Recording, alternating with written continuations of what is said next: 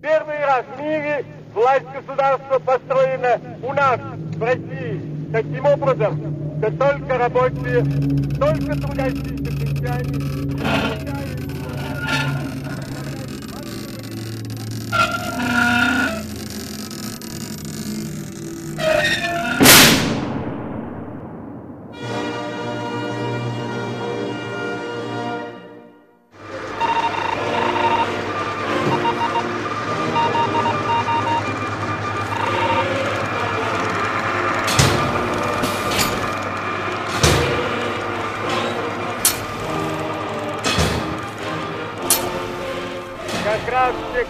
которых капитализм угнетал.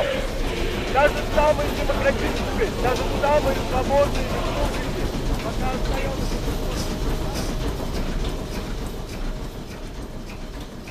Leninin ilmeisen suuren vaikutuksen on tehnyt Karl Marxin tunnottu tuossa kommunistinen manifesti.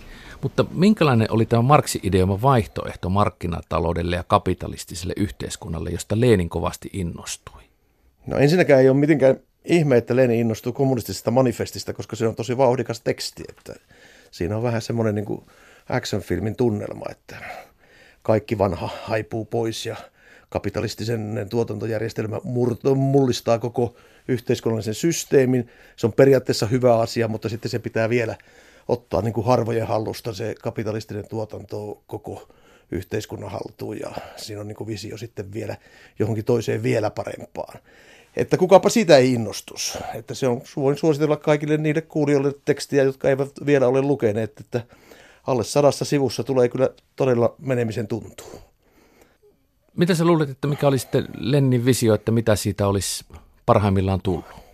No, Leninhan oli siinä mielessä pikkusen väärä henkilö lukemaan kommunistista manifestia, että, että Lenin tuli Venäjältä ja tekikin sitten vallankumousta Venäjällä. Ja tuota, Venäjä ei oikeastaan ollut millään tavalla, niin kuin jos Marksilta olisi kysytty veikkauksia siitä, että missä sosialistinen vallankumous syntyy, niin eihän ensimmäiseksi kyllä Venäjä olisi veikannut, koska se ajatus oli nimenomaan, joka on jo kommunistisessa manifestissa olemassa, että nimenomaan kapitalististen tuotantosuhteiden syntyminen ja kypsyminen tiettyyn vaiheeseen mahdollistaa sen, että tulee sitten tämä proletariaatin vallankumous, joka sitten ottaa niin kuin yhteiseen käyttöön nämä voimavarat, jotka kapitalismi on synnyttänyt.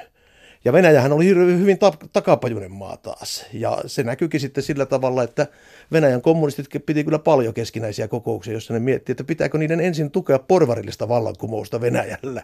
Ja sitten vasta odoteltua jonkun aikaa, niin koittaa tehdä se, tehdä se niin kuin sosialistinen vallankumous. No näin ei sitten käynyt, koska ei ehditty tehdä sitä porvarillista vallankumousta, vaan tuli sosialistinen suora. Siinä oli sitten omat ongelmansa. Lenin itse kirjoittaa muun muassa teoksissaan Marksilaisuus ja kapina sekä valtio- ja vallankumous, että hänen ja muiden bolsevikkien tekemän vallankumouksen myötä siirrytään kommunistiseen maailmaan. Lokakuun 1917 vallankumouksen jälkeen eteen tulee kuitenkin kommunismin sijaan sosialismi, mutta minkälainen olisi ollut tämä kommunismi, johon olisi pitänyt siirtyä? No joo, siitä on Marksilla olemassa visioita kommunistisessa manifestissa ja sitten vielä – vielä, ja kommunistisessa manifestissahan Marx ei vielä ole ikään kuin tuottanut sitä tieteellistä ää, keksintöään, jonka takia akateemisessa maailmassa edelleenkin luetaan Marxia, Marxia, vaan se esiintyy sitten vasta pääomassa ja pääoman esitöissä.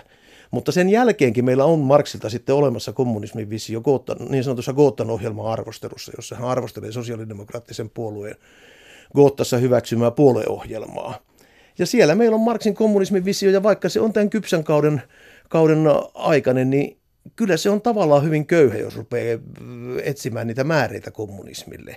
Et siellä on semmoisia lauseita, että kommunismissa työjako purkautuu, mikä sinänsä on jo aika vahva visio ja vaikea ymmärtää, että minkälainen yhteiskunta sellainen olisi. Että siellä voi niin kuin yksilö saman päivän aikana Marksin mukaan aamulla, aamupäivällä metsästä, iltapäivällä kalastaa ja illalla kritisoida – valtio kuoleutuu, rahaa ei enää ole käytössä, mutta sitten jos ruvetaan miettimään, että minkälainen tämmöinen yhteiskunta olisi, koska sitä on aika vaikea kuvitella, niin ei löydy kyllä, ei löydy Kootan ohjelman arvostelusta eikä löydy mistään muualtakaan Marksin teksteistä, että miten se sitten oikeasti toimisi se yhteiskunta.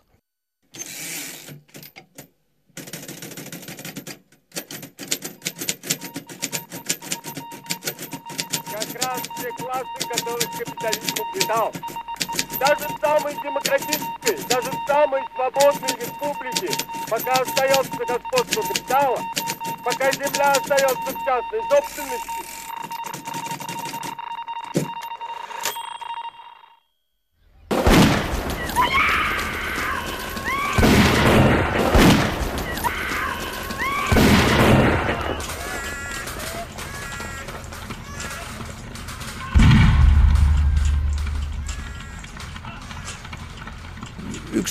ongelmahan tietenkin oli Venäjän vallankumouksen kannalta se, että he ajattelivat jotenkin olevansa semmoisessa niin kansainvälisessä aallossa, jossa eri maat aika nopeassa tahdissa tuottaa sen, sen vallankumouksen. Ja sitten kun Saksan vallankumous epäonnistui, niin Venäjä oli ihan uudessa tilanteessa, koska Saksa olisi oikeasti ollut teollisesti kehittynyt maa ja se olisi tavallaan voinut olla semmoinen johtotähti, jota niin Venäjä olisi seurannut. Mutta Venäjällä kävikin sitten toisinpäin, että siellä jouduttiinkin niin kuin ikään kuin yksin pitämään sitä sosiaalista yhteiskuntaa yllä. Ja jouduttiin myöskin niin kuin ensimmäistä kertaa sitten niin kuin määrittelemään, että miten ne instituutiot toimii. Lenin hän ei ollut sitten pitkäikäinen enää sen vallankumouksen jälkeen, vaan hänellä oli sitten etenevä, etenevä tauti, joka sitten vielä meni aivoihin ja sillä tavalla, että hän ei oikeastaan niin kuin, hän oli mukana vielä siinä vaiheessa, kun 22 NEP-politiikka, eli tämä niin kuin, politiikka, joka sitten myöhemmin muuttui viisivuotissuunnitelmapolitiikaksi, lanseerattiin. Mutta että suurimman osan siitä politiikasta toteutti sitten muut. Mutta että kyllä siitä tuli hyvin eri näköinen yhteiskunta kuin mitä he luultavasti olivat luulleet olevansa tekemässä. Hyvin suunnitelmallinen yhteiskunta, hyvin keskusjohtoinen yhteiskunta, hyvin epädemokraattinen yhteiskunta, hyvin kaaderijohtoinen yhteiskunta niin kuin sä sanoit, niin valtion piti hävitä, mutta kävikin niin, että valtiosta tuli sosialismissa erittäin vahva. Järjestelmä tuotti kaikkea kontrolloivan ja ehdotonta jopa fyysistä väkivaltaa käyttävän valtion, jossa oli poliittinen ja taloudellinen eliitti. Sosiologian professori Risto Heiskala, sä oot tutkinut paljon erilaisia valtiomalleja eri ajoilta, niin minkä takia sosialismissa sitten kävi näin? No siinä on tietenkin itse asiassa aika vähän oli vaihtoehtoja siinä mielessä, että niin kuin Venäjä ei ollut mikään hirvittävän rikas maa, vaikka tietenkin siellä ennen vallankumousta oli joitakin hyvin rikkaita aatelisia ja rikas monarkia, mutta jos sitä sitten ruvettiin tasaamaan kaikille, niin yksi asia oli se, että niin kuin ei niitä resursseja hirveästi ollut ja niiden tuottaminen ehkä edellytti semmoista niin kuin sotakommunismin tyyppistä pakkokoneistoa, joka sinne sitten pystytettiin – Venäjä oli myöskin tilanteessa, jossa vuosia vallankumouksen jälkeen se joutui taistelemaan omalla alueellaan valkoisia joukkoja vastaan. Eli siihen meni paljon resursseja, se oli epävarmaa ja vaikeutti kaikenlaista toimintaa. Ja me tiedetään, että kaikki maat on sotaolosuhteissa sellaisia, että ei niiden demokratia tosiasiassa toimi sillä tavalla, kuin se toimii rauhanolossa. Että täällä on niin paljon semmoisia ymmärrettäviä syitä kyllä, että miksi siitä tuli sellainen kuin sitä tuli. Что такое советская власть? В чем заключается сущность этой новой власти, которой не хотят или не могут понять еще почему или понять еще большинстве стран? Сущность ее привлекает к себе рабочих каждой страны все больше и больше, состоит в том, что прежде государственные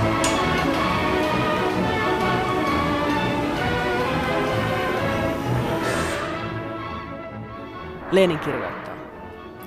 Vasta nyt me voimme täysin arvioida sitä, kuinka oikeassa Engels oli huomautuksissaan, joissa hän pilkkasi säälimättömästi sellaista järjettömyyttä, että yhdistetään sanat vapaus ja valtio. Niin kauan kuin valtio on olemassa, ei ole vapautta. Kun tulee vapaus, ei tule olemaan valtiota.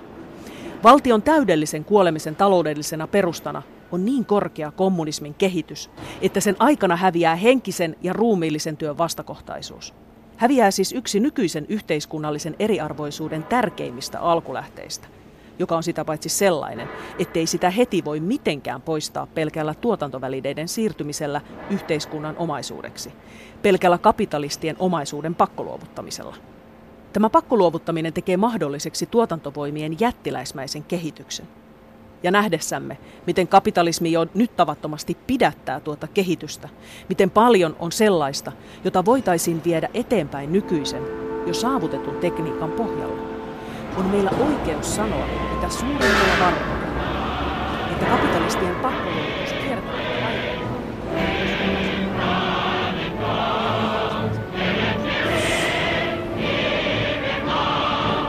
Don't Gott sei Dank, dass der Leben.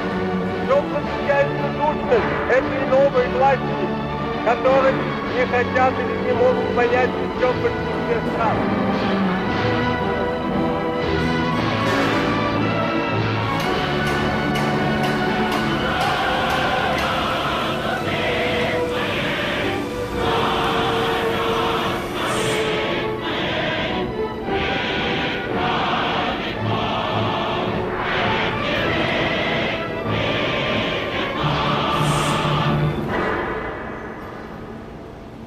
No kyllähän niin kuin se, mikä kiinnittää huomiota kyllä Neuvostoliiton reaalisosialismin kokeilussa on se, että kaikkien niiden tunnettujen ongelmien lisäksi, joista mekin saatetaan tässä vielä jatkossakin vähän puhua, niin kyllä siihen sisältyy myöskin semmoisia aidosti todella radikaaleja piirteitä. Esimerkiksi radikaali tasa-arvo-ohjelma, joka oli hyvin pitkälle toteutettu. Palkkaerot ei ollut isoja, ja jos ne johonkin suuntaan meni, ne meni pikemminkin siihen suuntaan, että esimerkiksi opettajien palkat oli pienempiä kuin ruumillisen työntekijöiden palkat, koska ajateltiin, että opettajien työolot on niin paljon mukavampia kuin, kuin esimerkiksi iskurityöläisten, että heille ei niin kuin enää sitten erikseen taloudellista korvausta siitä tarvitse antaa. Sosiaaliturva toimi, terveydenhuolto toimi, saavutettavuus oli jossakin tapauksessa hankalaa, koska varsinkin kulutustavaroita oli rajallinen määrä ja puhelinta joutui jonottamaan useampia vuosia ja sen sai, jos sattui tuntemaan jonkun puoluekoneistosta tai puhelinfirmasta ja jos ei sattunut, niin sitten ei ehkä saanut, että ongelmia oli.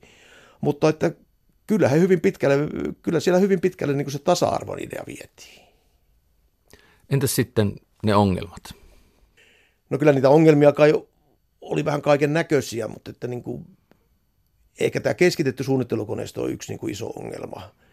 Kyllä ei sille mitään voi, että markkinat on erittäin hyvä kuluttajainformaation välittämismekanismi ja sillä tavalla niin kuin hyvä apuväline resurssien allokoinnissa, että kun se otettiin aika isolta osalta pois reaalisosialismissa ja korvattiin semmoisella keskitetyllä suunnittelukoneistolla, joka suunnitteli niin Siperiaan kuin, kuin Mustanmeren rannalle samanlaisia kerrostaloja, niin ei se sitten aina se tulos ollut ihan paras mahdollinen.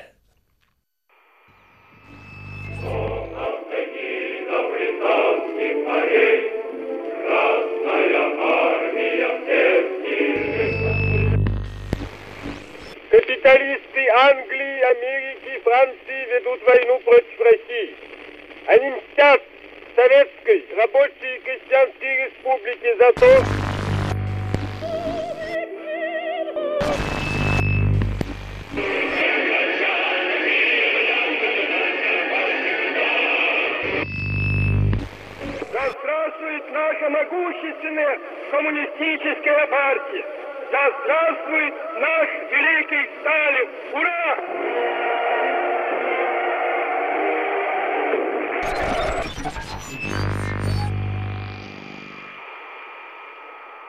Mitä sä luulet, jos Karl Marx olisi noussut haudastaan ja käynyt Neuvostoliitossa katsomassa, että olisiko hän tunnistanut sitä omaa teoriaansa pohjautuvaksi valtioksi ja järjestelmäksi? No siinä on kiinnostavia piirteitä, koska jollain tavalla ei varmaankaan, mutta tuota, sitten nykymaailmassa sekä realistiset sosialistiset maat että reaalikapitalistiset maat on itse asiassa niin kuin sellaisella rikkauden tasolla, jota Marksin aikana ei oikein ollut. Että oli kyllä rikkaita ihmisiä ja rikkaita yhteiskuntaryhmiä, mutta suuri osa väestöstä eli hirvittävässä puutteessa. Ja me ollaan nyt edetty niin sellaiseen vaiheeseen, jossa – ne yhteiskunnat, jotka on valmiita jakamaan väestöilleen suhteellisen tasaisesti resursseja, niin on tulleet semmoiseen vaiheeseen, joka monessa mielessä itse asiassa muistuttaa niin kuin Marksin unelmia kommunismista. Ja nämä oli kyllä reaalisosialismissakin osittain toteutuneet sen jälkeen, kun siellä lakkasi ihmiset kuolemasta nälkää, mitä kyllä iso osa Neuvostoliiton historiaa myöskin tapahtui. Ja niin kuin siinä mielessä Marx olisi varmaan ollut tyytyväinen, jos hän olisi nähnyt esimerkiksi kaikille vapaan ilmaisen terveydenhoidon, taikka kahdeksan tuntisen työpäivän toteutuneena, taikka niin kuin työsuojelukäytäntöjä. Mutta ei hän nyt varmaan ajatellut sitten kuitenkaan semmoista niin kadrien johtamaa hirmuhallintoa ja hirvittävää byrokratiaa, joka kuitenkin luonnehti sitä Neuvostoliiton systeemiä myöskin. Mutta toisaalta on myöskin sanottava, että ei Marksilla ollut hirveän tarkkaa visiota kommunismista. Ja varsinkin niin kuin institutionaalisella puolella, että Marksilla ei ole instituutioiden teoria ollenkaan. Että hänellä on teoria kapitalismista, mutta hän ei oikeastaan tiedä, miten valtio toimii, eikä hän tiedä, miten sen pitäisi toimia. Neuvostoliitto oli ja meni. Kävitkö maassa koskaan itse ja pääsitkö näkemään, miltä tuo sosialismi, pitkä välivaihe ennen kommunismia, jota ei koskaan tullut, niin näytti? Mä oon Oulussa käynyt kouluni loppuun ja Oulun ystävyyskaupunki on Odessa. 70-luvun alkupuolella sitten järjestettiin semmoinen ystävyysjuna matka, jossa eri Suomen kaupungeista koottiin Neuvostoliittoon muistaakseni kolmisen sataa nuorta, jotka sitten matkas niin kuin näihin eri kaupunkien ystävyyskaupunkeihin ja sitten sieltä Moskovaa, jossa tavattiin taas. Eli se oli semmoinen niin kuin rengasmatka, että Leningradiin, siis Pietariin, joka silloin oli Leningrad, ja sieltä Odessaan, joka on aika pitkä junamatka, ja Odessasta Moskovaan toinen pitkä junamatka, ja sitten Moskovasta Leningradin kautta takaisin Suomeen. Ehkä kaksi viikkoa suunnilleen kesti. Hieno matka, mutta kyllä myöskin semmoinen matka, joka jollakin tavalla karsi niin kuin niitä käsityksiä, mitä oli ollut, koska sitten kuitenkin minäkin kuuluin siihen aikaan Suomen Neuvostoliitto-seuraan ja olin lukenut kirjaa Neuvostoliitto-kysymyksiä ja vastauksia ja uskonut suurimman osan, mitä siellä kirjoitetaan, vaikka olin joitain kohtia vähän ihmetellytkin. Mutta kyllä niitä ihmettelyaiheita tuli vähän lisää sitten sillä matkalla, että jotkut asiat oli hyvinkin hoidettuja, mutta kyllä jotenkin näki sen, että se oli paljon köyhempi maa kuin mitä ikinä olisi voinut kuvitella. Että iso osa sitä tasa-arvosta, joka siellä oli, oli köyhyyden tasa-arvoa, eikä, eikä yltäkylläisyyden tasa-arvoa. Että kyllä se, mä luulen, että kaikki ne 300 nuorta, jotka Suomesta tuli, oli jotenkin hämmästyneitä siitä, että kuinka iso se elintasoero oikeastaan oli. Sitten toinen asia, mikä siinä jotenkin tuli niin kuin havaittavaksi, oli se, että kyllä se oli politrukkien johtama maa. Että vaikka se oli muodollisesti sillä tavalla kaikkien johtama maa ja oli mahdollista puolueen ammattiliittojen ja liittojen kautta olla aktiivinen yhteiskunnallisesti, oli formaalisti vapaat vaalit, niin kyllä ihan selvästi näki, että kaikki organisaatiot toimi sillä tavalla, että siellä on johtaja ja johtajan kaveri ja niiden kautta ne asiat oikeasti toimii. Ja sitten sen kääntöpuolena väki oli kyynistä.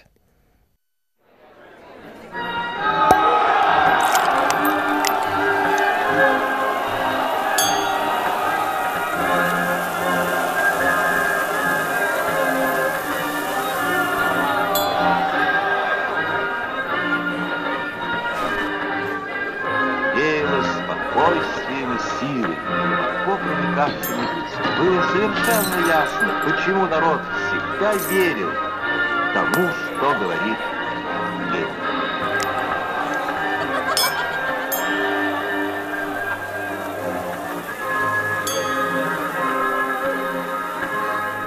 Все управление государством, все управление хозяйством, все управление производством. Советская власть есть путь к социализму, найденный массами трудящихся и потому верный, и потому непобедимый.